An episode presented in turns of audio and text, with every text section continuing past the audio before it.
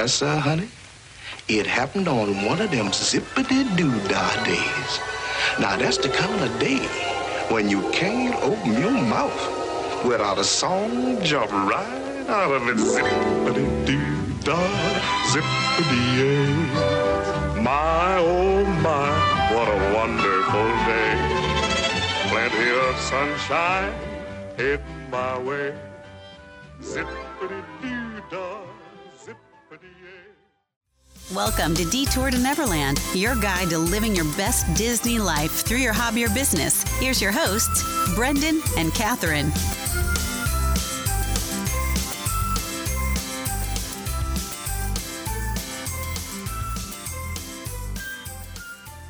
Welcome back to Detour to Neverland. Today is episode number 178. We are continuing our storytelling series, which has been so much fun. Today, our attraction is Splash Mountain. Yes. And it's surprising because I chose this one. You love this attraction way more than I do. Yeah, I feel like the first time you even mm-hmm. rode this attraction was with me, like after we were engaged. So, well into the relationship, well after going to Disney World a couple times together. And it took a lot of coaxing. And this is one of those rides you either love it or you hate it. I was in the hate it camp for a very long time without ever riding it. I'll admit it. I was a chicken, but now I see the light.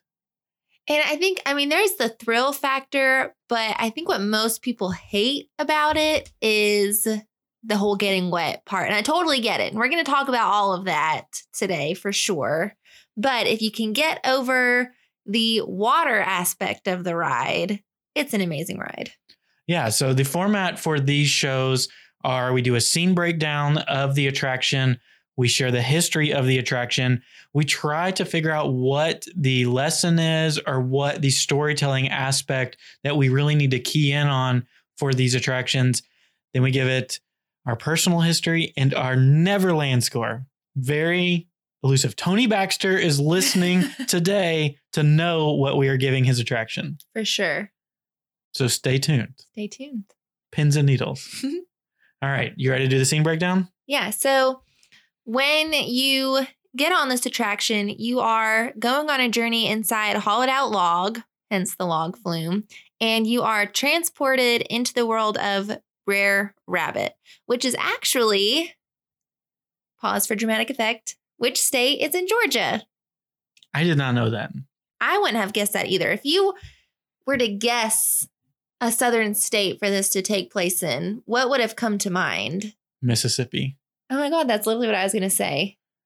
Well, the swamps make me think like Florida or Mississippi hmm Or even Louisiana. or Louisiana. I listened to some clips um, from, like, in doing research from the movie and everything, and they had pretty thick Cajun accents. In my opinion, that's what it sounded like from when I've been down there. But it's Georgia. It's Georgia. Interesting. Yeah. So, anywho, you quickly join along the adventures of Brer Rabbit as he leaves his home and he is pursued by the two villains, Brer Fox and Brer Bear. Stop. Is Brer Bear really a villain? He's kind of like the goon, like the sidekick, but he's wrapped into it. Like he has, He doesn't know any better. he doesn't know any better, but he's still participating. Fox is the villain. Let's make that clear. Okay. We met both of them actually at a um Moonlight Magic event. Yeah. They were pretty in- they were very animated. Fox was very like conniving, manipulative, trying to trick people. He was bossing Bear around. It was a Bear good, was pretty dopey. yeah, it was a good meet and greet. hmm The only bad thing was our pictures turned out awful. Awful, but it was dark. At least the we'll always have the memories. It was a good time. I've tried so many times to fix them in Photoshop. it doesn't work. But anyway, you travel through the backwoods, the swamps, and bayous on your way to the laughing place. And you see lots of different animals, lots of critters. Um, geese, frogs, possums are all singing the first song, which is called How Do You Do? I honestly can't even hear this song right now. I I guess is it because Zippity Doo Dah is so iconic that you're not listening at this point? I, I can hear it. It's like da da da. Da, da, Oh, okay. da, Okay. I'm pretty sure it's that one. No. If I'm wrong, then I'm going to sound really dumb. But that's the one that I'm singing in my head right now. Okay. Now now I hear. it. I'm Okay. on board. Okay, good. Um, you then round a corner, and that's when you see Brer Bear, who was caught in a trap while Fox is pestering him or tormenting him, um, and encouraging him that they are going to catch the rabbit. So obviously, Brer Bear was not supposed to be in the trap. It was probably set up for Brer Rabbit, but again, he's kind of dopey. He got a big bear butt. yeah. so comedic humor in this ride too. Um, but then from there, you see Brer Rabbit is then trying to trick the bear into being trapped in a beehive. So he's still trying to find his laughing place. And this is kind of where the mood gets a little more ominous. And this is something actually that was very intentional by the Imagineers when I was doing some research. And the very beginning, if you really pay attention to the ride, the colors are very bright and very happy. Um, and there's kind of that uplifting mood. But as you go through the ride, everything starts to get darker because they're trying to set that tone that things are getting a little more serious or a little more that the rabbit's in danger, basically. It worked. It does work. You get antsy. hmm And I think that's the fun of this ride too. So as things start to get a little more ominous, um, the characters begin to sing burrower burr. Burrow's Lament. what? Ooh, Reading is hard. It's hard, and that's where you get your first warning that there's a briar patch ahead. Scary. That's all you have to say. I mean, it's it's scary at this point because not only do you have the vultures, who I know you're about to talk about, Mhm. but there's different like families, animal families, and like, like, it's hiding. the it's the mothers who are telling you to be scared. Like you don't want your mom to say something is scary. That's when it. That's when it's real. yeah. So I mean, again, I think that's intentional. That it's these motherly figures telling you you should not go this way.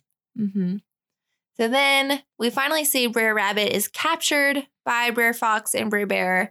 And it's right before Rabbit tricks Fox into throwing him into the briar patch. So there's definitely this common theme here where Rabbit is pretty used to being pursued by these two, but he's pretty good on his feet. He's he's good at outsmarting them and you kind of see that theme throughout the entire ride and even in the movies from what I could, or not the movies, but the movie from what I've researched. And the reason why he wants to be thrown into the briar patch is because, do you know? No. He grew up in a briar patch. So he's not he's scared? Yeah, so he's used to navigating it. Oh, I didn't know that actually. I saw that in my research, but I didn't put it in my notes. Oh, well, that's a good one. That's interesting. I was holding it on you. I was tricking you like Brer Fox. like this one. From here, you get different drops that kind of mimic the fall into the briar patch, and it concludes with the biggest drop, which is about 52 feet tall. And that's the big one that everyone is trying to avoid. After the drop, you enter back into the mountain where all the animals are singing the rousing chorus of Zippity Doo Dah. And that's the end of it. So you do end on a high note. Is it the best ending to a ride? Oh man, you put me on the spot there. I would say it's up there. Now I'm trying to think of something that would be better. I'm going through my memory. Okay, I'm thinking about the as silly as it sounds, the bond that is created between you and the other people in your log is you don't write it without any there's always a conversation that takes place as you finish the final drop and you're going back corner. into Zippity Doo Dah, and the waterfall is going to hit the people on the right. So you're trying to, you know, You're, like, lean on the other at them. people or hope that it doesn't stop right there.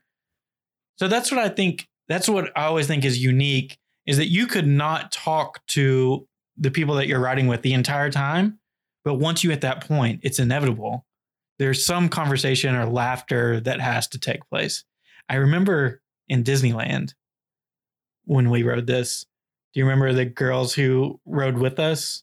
Yes. They were two young girls hmm and I wish I knew, but I don't. They were they were Asian. hmm I think they were Chinese, but I don't know for certain. So I hate saying that. But they didn't speak English from what we could tell, but they like giggled and laughed the entire time.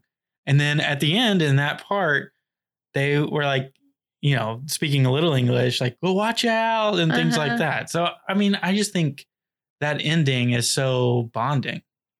The only other ride I can think of that is similar in that aspect would be the River Rapids ride in Animal Kingdom Yeah, for similar reasons. for similar reasons because it's hilarious.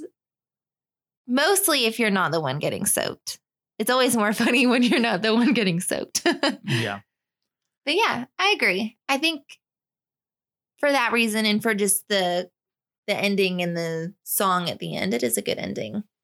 All right, so let's talk about the differences between Walt Disney World's and Disneyland's version of this ride. There's also one in Tokyo. We've never been on it, so we're going to exclude it from most of the conversation today. But as far as the scene breakdowns, I found three differences. I'm sure there are many, many, many more. Mm-hmm. Big ones that I were found in Disneyland, Brer Rabbit, when he's leaving his home and going off into his adventure to the laughing place, he tells Brer Turtle that he is leaving. In Walt Disney World, he tells Mr. Bluebird. Hmm. I wonder if that's just because it makes it seem more like the song. Uh, judging off other things that we'll talk about in history, it's probably who they had an animatronic available for. That's true too. Yeah. Next one, obviously the ride vehicles are different. So you sit two by two in Walt Disney World and you sit single file one by one in Disneyland. Last one, very minor. The vultures are wearing top hats in Walt Disney World. Hmm. Does that make fun. them less scary wearing top hats? Yeah, it makes them more proper. Yeah. They're more proper vultures. So that's the scene breakdown. You know, there are a lot of little nuanced stories involved in it as well. But that's the gist of it of Brer Rabbit is trying to escape Brer Fox. I'm going to be honest, I never knew that the drop was mimicking the fall into the briar patch. I mean, it makes sense. You you- are going into the briar patch. Did you know that though? That that's like what it was mimicking? No, because I didn't know that that. I guess I never put two and two together that that's what he convinced him to do was throw him over into the briar patch. Like I just figured you were falling or running away. I don't know, Yeah. but Okay, history. history. So Splash Mountain, the first version opened opened on July 17th, 1989 in Disneyland. This was 6 months behind schedule of when they wanted to open it. And I don't know how many of you were alive in the 80s. I went back and watched it. the media and the promotional material that Disneyland made for this was absolutely insane. they went all out. The rap music video that they did was single-handedly one of the greatest things I've ever seen in my entire life. We're definitely going to be posting it on social media. It is excellent. The toys that they created to promote it, we have a Happy Meal toy that was promoting Disneyland's Splash Mountain. hmm And, you know, it was a very, very big deal when it first opened. And I guess it's kind of typical for Disney, even back then, that they kind of are always behind construction schedule. Yeah, it was supposed to open in January. Can you imagine? I mean, I guess in Southern California, it's it not too probably bad. doesn't matter. Yeah, But, even in Florida, probably doesn't matter. well, there's some January days in Florida. Yeah, I don't true. think you would want to do it. So there are now currently three different versions of this ride Of course, the original being located in Critter Country in Disneyland. The other versions include one in Frontierland at Walt Disney World Magic Kingdom, and the other in Critter Country in Tokyo Disneyland. In Disneyland, it was the land, Critter Country used to be Bear Country, but when they put, in preparation for putting Splash Mountain in, they changed Bear Country to Critter Country in 1988. It is very hard for me to say Critter Country like a normal person. I know. We we make fun of this so much because I don't know, it's just funny to us that they have a critter country. It's I don't know, just because that's not what we grew up with. It's probably weird for other people that we don't have a critter country in Walt Disney World. But but it's so tempting to say it in like a very southern hick accent. oh yeah, that's how we the whole time we were in Disneyland, that's how we said it. We will spare you from We will from our exaggerated accents. But I think it makes sense. I think that's an interesting move on Disney's part on Disney's part to change the whole name of the land. I, I can't think of another instance where that's happened. So Bear Country, do you know what obviously Country Bear Jamboree It had was to have for been Country Bear Jamboree. What else was back there? Obviously Pooh wasn't back there. Yeah. Maybe that was it. Interesting. Maybe that's why they needed Splash Mountain because I know back in the day, Country Bear Jamboree was a big deal, but I can't imagine now just having a land all about the country bears. Oh my gosh. That's my worst nightmare. Our Country Bear Jamboree fans have turned off the episode. Probably. Got rid of them. Good. Um, so Splash Mountain is one of the longest attractions with the ride time being 18 minutes, Mhm. which is kind of crazy because that was all the talk when Rise of the Resistance came out that it was over 20 minutes. And people were like, Can you keep my attention for that long? The answer is yes. yes. yes, they can. for both instances, Mhm. I think. It doesn't feel that long. And I do think it's because there's so much going on with the plot of, you know, the back and forth between Brer Fox and Brer Bear and Bear Rabbit. I think with all of that and all the little drops and everything that they kind of throw at you, it is very enticing. Yeah. So the actual structure of the ride and the drop specifically is a 52 and a half foot drop. It's more than five stories long and it's at a 45 degree angle. It feels much steeper than that. It does. But I mean, I guess it can't be too steep just because there's no like seatbelts or lap restraints or anything. Yeah. So at the time of opening, it was the longest ride uh, log flume drop in the world. Hmm. We've been on a lot of log flumes. Have we? I feel like every theme park in the world has a log flume. That's probably true. For any Nashville people, the old school Opryland used to have a log flume. It was big time. Was it? I never got to ride it. Um, Tokyo's version is actually a little bit taller at 60 feet tall. Ooh, which is interesting because Tokyo only opened their version of Splash Mountain one day after Disney World opened theirs. So it wasn't even like it was a couple years later and they decided to up the thrill. So I don't know why the difference there between the two. And we don't know this as fact, but from people that we've talked to who have been to Tokyo, I specifically remember Walt's wardrobe told us that it was that typically Japanese people do not like thrill rides too much. Yeah. So it's interesting that they would build their version taller. taller. I guess I figured maybe if they're gonna ride it, they might as well get their thrill for the trip. I don't know. So the logs can drop as fast as 40 miles per hour, and then there are 950,000 gallons of wonderful smelling water. Ooh, that is probably one of the worst parts about getting wet. Like it's one thing to get wet, but there is a distinct like water park smell, even on Kali River Rapids. Well, Disney water has its own particular smell, hmm and I can't remember the chemical that they put in there, but it's a very unique smell that you can smell. I did not know this. The original name for this attraction was Zippity Zip-a-Dee River Run, which is it's so tempting to say Zippity Doo Yeah. Zip-a-Dee River Run. And of all people, the name was changed by Michael Eisner suggested it.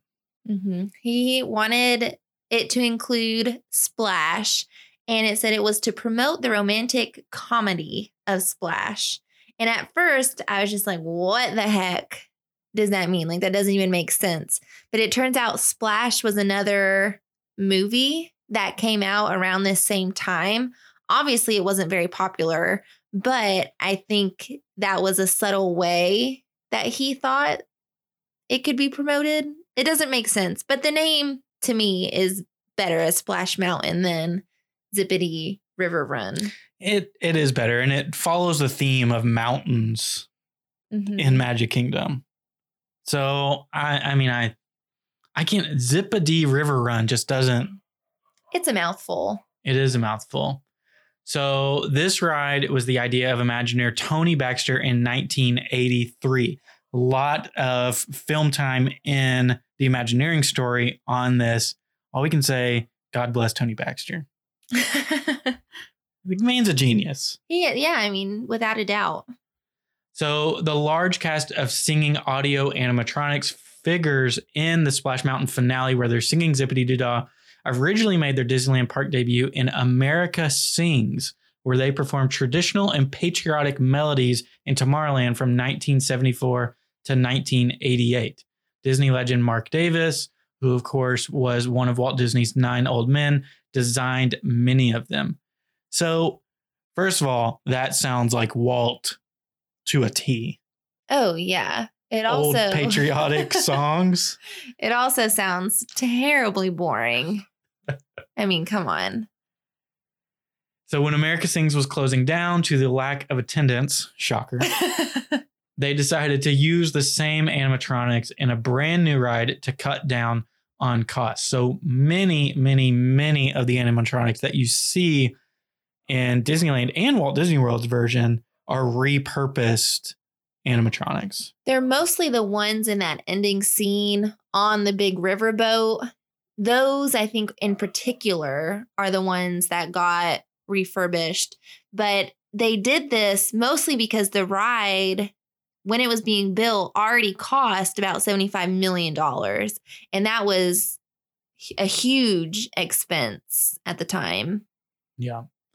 So originally, the ride seating did not accommodate for everyone to have their own backrest, which That sounds terrible. It does sound terrible. So, what would you would you be leaning on the knees of the person behind you? yes. Oh gosh, hmm that sounds like my worst nightmare. Uh, the ride seating was modified in 2002. They cut the seating from seven down to five and put in the backrest. Is that just for Disneyland's version? Yeah, just for Disneyland. So Disney World always had backrest. I believe so. Solid. they learned their lesson, I guess. that was probably a miserable ride. Then in 2005, the ride got another slight upgrade for its 50th anniversary with fresh paint and new log flumes that seat six, including a modified seat in the back to accommodate larger guests.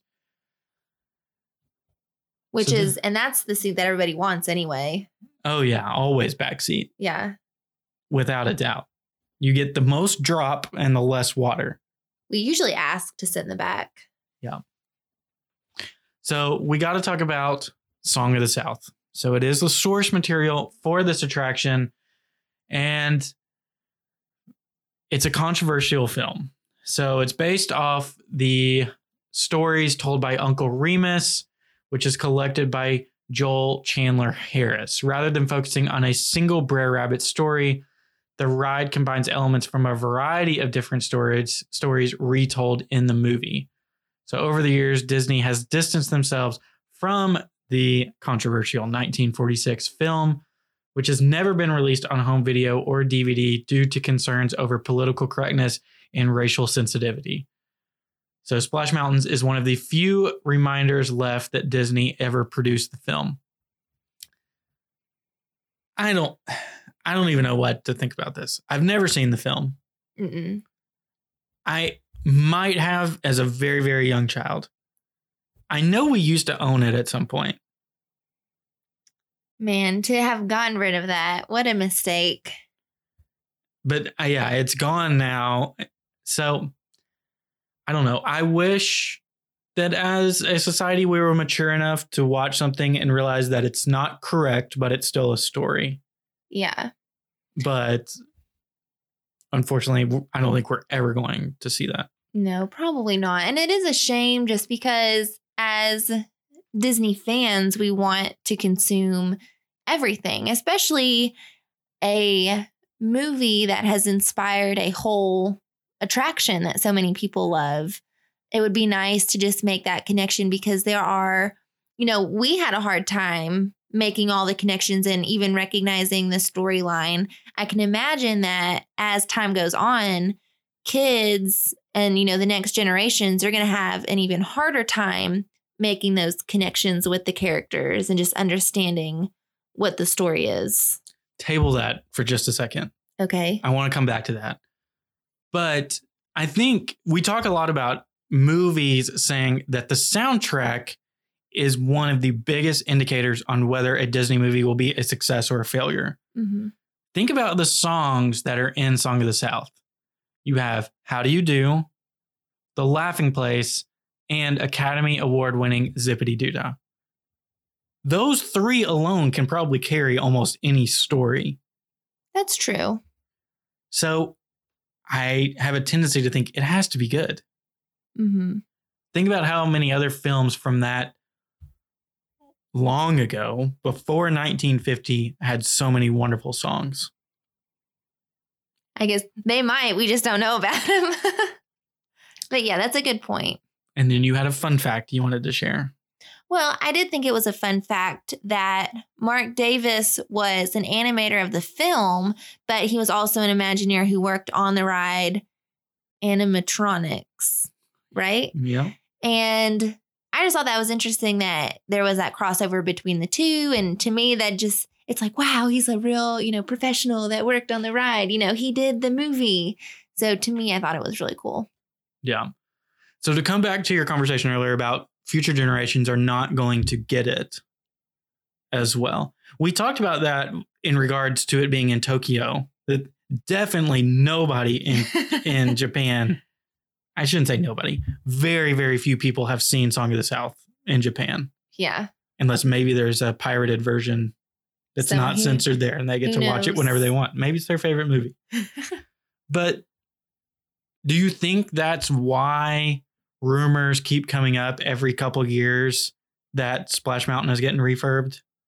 Oh, for sure. I think, I mean, if Disney is so, I don't know if ashamed is the right word, but if they're so protective over the movie because they don't want that backlash of it being controversial, I mean, it's probably a hard thing because they renovate rides all the time to make them more modern and more updated.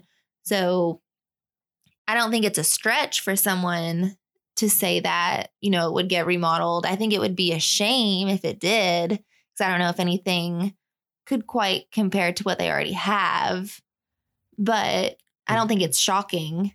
Well, we heard Moana a couple years ago. And, you know, yes, water makes sense. but Frontierland, Moana, Yeah, that makes no sense. it would have to be absorbed into Adventureland.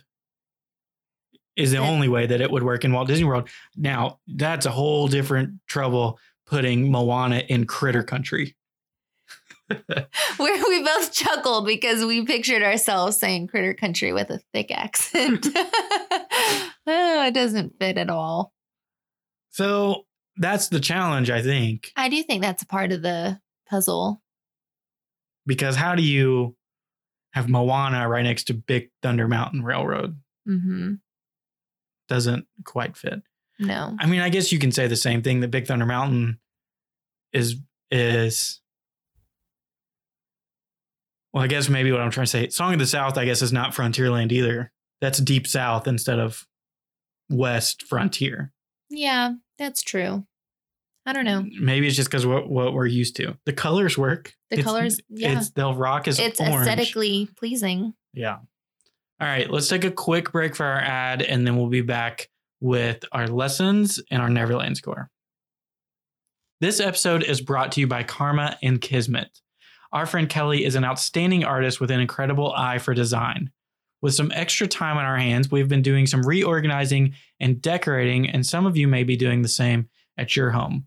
Kelly has created art prints and home decor to add some Disney magic to any room in your house. We highly recommend checking out Kelly's work at Karma, the letter N, kismetdesigns.com, or search Karma and Kismet on Etsy. The link to her shop will also be in our show notes below. And if you'd like to check out with anything, use the code DETOUR10 and get 10% off your order. So, lessons learned. We say every week we're going to change that. But what would we change it to? Takeaways, key Takeaways, okay. storytelling highlights. Well, here we go. Highlights. What's your highlight reel? Well, you wrote yours down first and stole mine. I didn't. I was quicker. You gotta be quicker than that. All right, you do yours and I'll do mine. Okay. Well, when I did my research, I found a website that was called songlesouth.net, which had some video clips of the movie and just commercials that aired to promo Splash Mountain. I would recommend that you check them out if you're curious about the movie because it was more content than I had ever seen before. So I thought it was pretty cool. Um, but I connected most to the clip that I watched about the laughing place.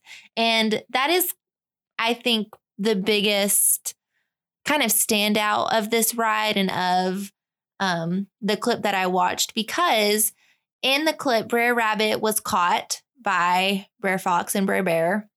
And they're about to roast him over fire until he burst into laughter. And Brer Bear, like everyone else, he's like, Well, I want to know what's so funny. I want to laugh. I want in on this. And he turns it into, Well, take me to this laughing place because I want in on the joke. So, of course, we know that Rabbit is just trying to trick them and he's successful in doing so. But once they get there, um, Brer Rabbit tricks Brer Bear into running into like a beehive. So, of course, it makes Brer Rabbit laugh. And Brer Bear is like, Well, that wasn't funny. And Brer Rabbit explains, Well, this is my laughing place, not your laughing place. And I thought that was very interesting because sometimes, you know, we all find joy or find humor in different things. You know, we all have a different type of escape. And that's what the laughing place is. You know, even in the darkest or most stressful times, like being roasted over a fire, Brer, Brer Rabbit, that's a mouthful, was able to find his laughing place and get that escape that he needed. And I think that's something that we all try to look for. And for us, and for maybe you, if you're listening, it's Disney. I was going to write all of that Oh, were you? word for word. Okay. But I think you're exactly right. I mean, I think that's the biggest thing that you can take away from this. I would maybe just add that even the people who, you know, are seemingly bad or you don't get along with, even they are yearning for a laughing place and they're yearning for an escape uh, from their reality. So I guess that's maybe what I would say is even your enemies seek after that.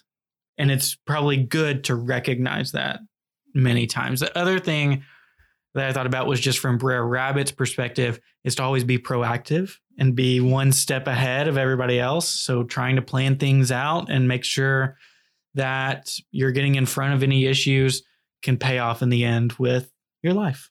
Yeah. And you can find your laughing place. Outsmarting your opponent, basically. Yum. But other big lesson is Brer Bear is lovable and not mean at all. It was pretty funny. I seriously, you should, if you have some spare time, you should go to that website. We're not affiliated with it in any way. It was just very informative and watch some of those clips because it does make Brer Bear look a little more lovable. He's very gullible. Brer Bear is like Smee from Peter Pan. Smee doesn't have a bad bone in his body, Mhm. but he's under the control of Hook. He's yeah, they're like scared Yeah. of Smee is scared of Hook. and the same thing, Brer Bear is scared of Brer Fox. So he Mhm. follows whatever he says. hmm So he's not an enemy. He's not a villain. Okay. I'll die on that hill. okay. So let's talk about personal history. Do we want to look at some of these other stories that we have before we mm. go into ours? Yes. So we asked our friends who are in our Facebook podcast community, really fun group. If you'd like to join us over there, it's called Detour to Neverland Podcast Community. And we just asked, what are your thoughts, opinions, or stories from Splash Mountain? And the response was hilarious. Yeah, it definitely gave us a good laughing place. I would like to point out that your mom commented on this. Your mom is weirdly like the biggest Splash Mountain fan I know, and she hates thrill rides. She hates it. You're actually dipping into my personal history, so I'm going to oh. need you to to pause right there. Oh, sorry. So, our friend Jill, let's start with maybe the not. This is a polarizing attraction. For sure. Our friend Jill said, I want to love it. The ride itself is fun, but one of my pet peeves, pet peeves is being in wet clothes, especially since I have to keep walking around all day. So I have a hard time getting myself to go on it. I get that. Very true. There are many, many trips where we never make it on Splash Mountain because we're waiting for the right moment and then and it just never happens. it never happens or the queue gets too long. that is the one thing that I will say about getting on this ride is sometimes you like build up the courage to get on it. You know, like you convince yourself that you're going to do it, but then the line gets crazy and it's like, nope, not doing it anymore. Well, they do not move many people through this ride. No, it is a very slow loading and unloading. You have to be patient. I I can't. I honestly don't think I've ever waited standby for Splash Mountain. I think I've only done it with a fast pass. I probably did as a kid. In a similar vein, our friend Annie from the Never Growing Up podcast said, "I legitimately don't understand why people want to walk around in soggy shoes. I get that. I will say that is probably my biggest pet peeve of life is having wet feet when you're not supposed to have wet feet. I hate it. I hate it. I hate it. Whew. Our friend Thomas from the Talking Llamas podcast, who we just interviewed last week, said, As long as I'm embracing my inner child, the same child who likes to jump in puddles and run around in the rain, Splash Mountain will always be a blast. I think that makes a lot of sense. You have to be in the right mood to ride Splash Mountain. You do. I mean, because you have you have to get on it knowing there's a high likelihood I'm going to get wet and have to walk around all day, and you have to be okay with that. So we got some really great references to that this is a perfect photo pass ride. And I could not agree more. Oh yeah, and we even have some pictures to look at, so we can't talk you through them, but you should check them out. Yeah. So our friend Connor from WDW Opinion, our friend Robert from Talking Llamas podcast, and our friend Jake all talk about that it is the perfect attraction to take friends on, to set your friends up, maybe who aren't as into riding it, uh, and making sure this is a perfect one. You can trick people into doing something goofy in the photo, and then you don't follow suit. So they're the only ones. because they can't see you. exactly. Or like I always love it when you see the proposals on this ride because again they can't see you. I think that's cute. It's a little risky, but it's fun. Yeah. Our friend Amanda from Five Little Elephants said that this was the first big ride that her son rode when he was five years old and he loved it. That is rare, I think, You think for Splash to be your first big ride. this might have been my first big ride? Man, maybe it was just you me. just probably just you because your family doesn't ride this ride. Well, that isn't. I. It is set up intentionally that you have to walk by the drop to get into the queue, and that's so where to see it. that's where I chickened out. Mhm. When you hear the people screaming, dropping down to certain death, then that's where you chicken out. I I could see that for sure. And then you want to read from our friend Catherine? Yeah, so it says so the first time we, and by we, she means me, my mom, and my brother, convinced my husband to ride, we told him that we'd get wet. It was the end of the day, and we didn't want to ride the bus back to the resort wet. So we put on our ponchos and rode the ride, and it was fun, and they still got wet. We've never gotten ponchos. We have not. I mean, that's a pro move. That, I mean, that's definitely commitment on another level. I mean, to go into a gift store to purchase a poncho. Well, okay, let me back you up. Most people, most responsible people, Catherine, I don't know if you're aware of this, they they bring ponchos with them to Walt Disney World. We have just never been prepared enough to do that. What? It's a thing. it's a whole thing. People go to their dollar store and get dollar ones because dollar it ones. rains so hot or Yeah. something. I don't know. Not Never everybody experienced that. not everybody goes and buys the $12 one in the gift store. We've only done that once. And it did we bought it in Galaxy's Edge and it didn't even have Star Wars on it. No, it no, we bought it at the outpost launch bay. lunch, whatever. lunch bay. But all of that is just to say this ride is very polarizing. If you like getting wet is not a good part of it at all. No. Would you enjoy this ride more if you did not get wet? Or is that part of I the fun? it is part of the fun because even um Jake in his story said, you know, he convinced his friend to ride it when he was in like button downs, khaki, loafers, the whole nine yards. Like to me, that's part of the fun. Just like watching your friends or your family get completely soaked. I mean, my dad is like one of those weird people who like always wears dress shoes like as normal shoes. He literally he literally wears dress shoes to Disney to walk around all day. But like to me, that's funny that a that he wears that to the theme park. So then that gets wet. And he said it took like the whole week long trip to dry out the shoes and everything else. I mean, that's just a memory that you keep talking about the whole trip. Like, haha, your shoes are still wet from Splash Mountain. Yeah, I guess I would say you never like want to get wet, Mhm. but after you do, do you ever regret it? I don't I don't think so. Now I do agree with like riding the bus in wet clothes is pretty miserable. So if you can time it perfectly, if it's really hot and you have the sun, I do think that's helpful. Yeah. But So our stories from this. So you seem to think that I rode this when we were in college. I thought I rode this for the first time when we were in high school. I don't think so. I really don't think so. You think I waited that long? I I truly in my heart I truly do. I was of drinking age the first time I rode Splash Mountain, is what you're saying. I yeah. Yeah. Man. Have I just like brainwashed myself to think that I wrote this? probably. You're probably embarrassed. I would be too. But for me, I've kind of always viewed this and Tower of Terror in the same vein that I love them, but I do still get anxious before I get on them. Mhm. It is a very daunting, quote unquote, big kid ride. Yeah. Like it's an adult. I mean, I don't know. Maybe I just view it that way. You said you wrote it as a kid, and a five year old Yeah. rode it. So I don't. There's know. no seatbelt involved. I'm so just trying to make myself feel better about this. But drops have never been my favorite portion of rides. So that's kind of why I have these this type of ride doesn't stand out to me as something that I would love. But from a Disney storytelling and attraction perspective, this ride has everything. It has awesome animatronics. It has dark ride storytelling like Fantasyland.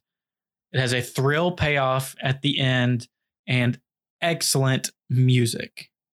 you're a big fan of the soundtracks on rides. Oh, yeah. Are you not? No, I am. I just feel like you talk about it a lot more. Like it, it it's something that you focus on, which isn't a bad thing, but I think it makes a bigger difference to you than to me. I worked today to the Splash Mountain, like twinkling stars music from the queue. Well, that's fun. So, as far as my personal history, Brendan started to mention it, but this was always a must ride for my family, mostly because it's one of the only rides that we could convince my mom to ride. And not even convince, like she likes to ride this ride, although she hates all thrill rides. Whatever it is, if it's anything with water, she'll do it. Like even the water roller coasters, maybe she just feels safer in water. I don't know. It's weird, but we always rode it. Of course, as a kid, like you kind of go through a phase where like you want to look like cute at the parks and like all that kind of stuff. So I think like middle school, high school going, we wouldn't get on this ride as often.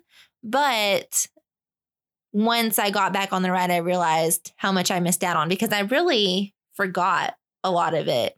I forgot that there were so many little drops leading up to the big drop. And I think that's really exciting. I like that about Tower of Terror. And then, similar to Radiator Springs Racers that we talked about on our last storytelling episode, I like the combination of thrill and like the story and the kind of dark ride aspect of it. So, yeah. I do remember as far as personal histories. So, in elementary school, I think I was in third grade, I slightly remember my teacher reading us these stories, like the book form. It was an interim teacher.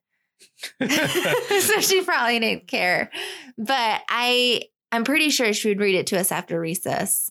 And then my sister, I remember she sang Zippity Doo Dah for some sort of like play audition or something when we were in elementary school. Is there footage of that? Oh, I wish. You should ask her about it. Tomorrow when we talk to her, you should ask her about it. Yeah. I mean, it's it it just goes to prove that even though the movie is no longer consumable, the music and the characters have withstood the test of time.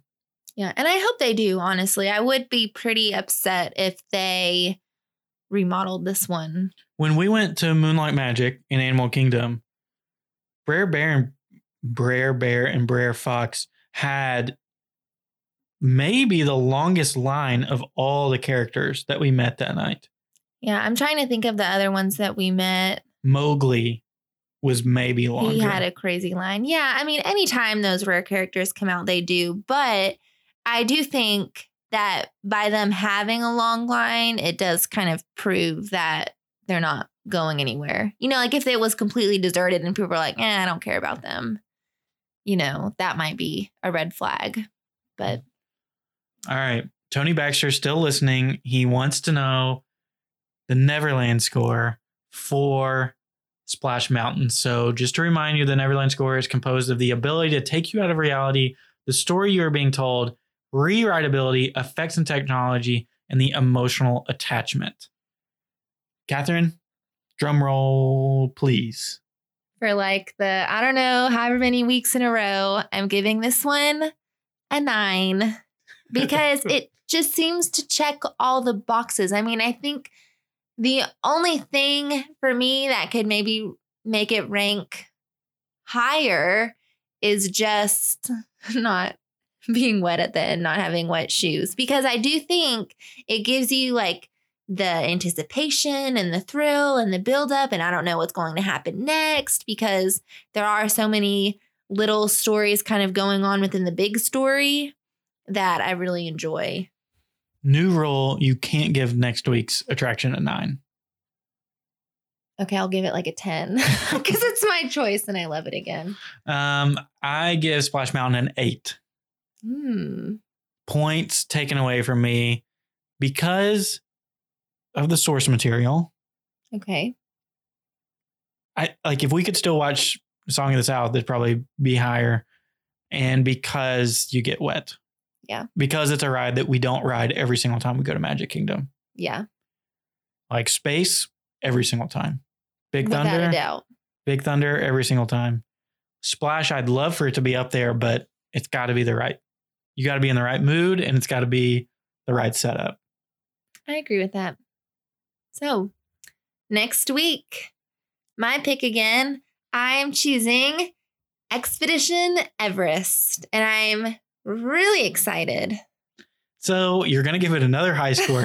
Here's what's going to happen we're going to choose all of our favorite rides and give them high scores, and then we're going to be stuck giving like twos and threes to the rides at the end of this list. I'm I'm okay with that. Maybe I'm really excited. when are we going to do Rise of the Resistance? We'll have to save that one for last. 10, We have to 11. Anywho, we hope you enjoyed our storytelling episode for today, and we would love to hear what you think about Splash Mountain. If you want to head over to our Facebook page and give us your opinion, share your funny photo pass pictures because that always brightens our day. Um, and we will see you again on Monday. Yep. Thanks, guys. Thank you for listening to Detour to Neverland. Subscribe to the show and leave a review to help more people find us. Follow us on Instagram at Detour to Neverland underscore podcast to see our pictures from the parks. See you real soon.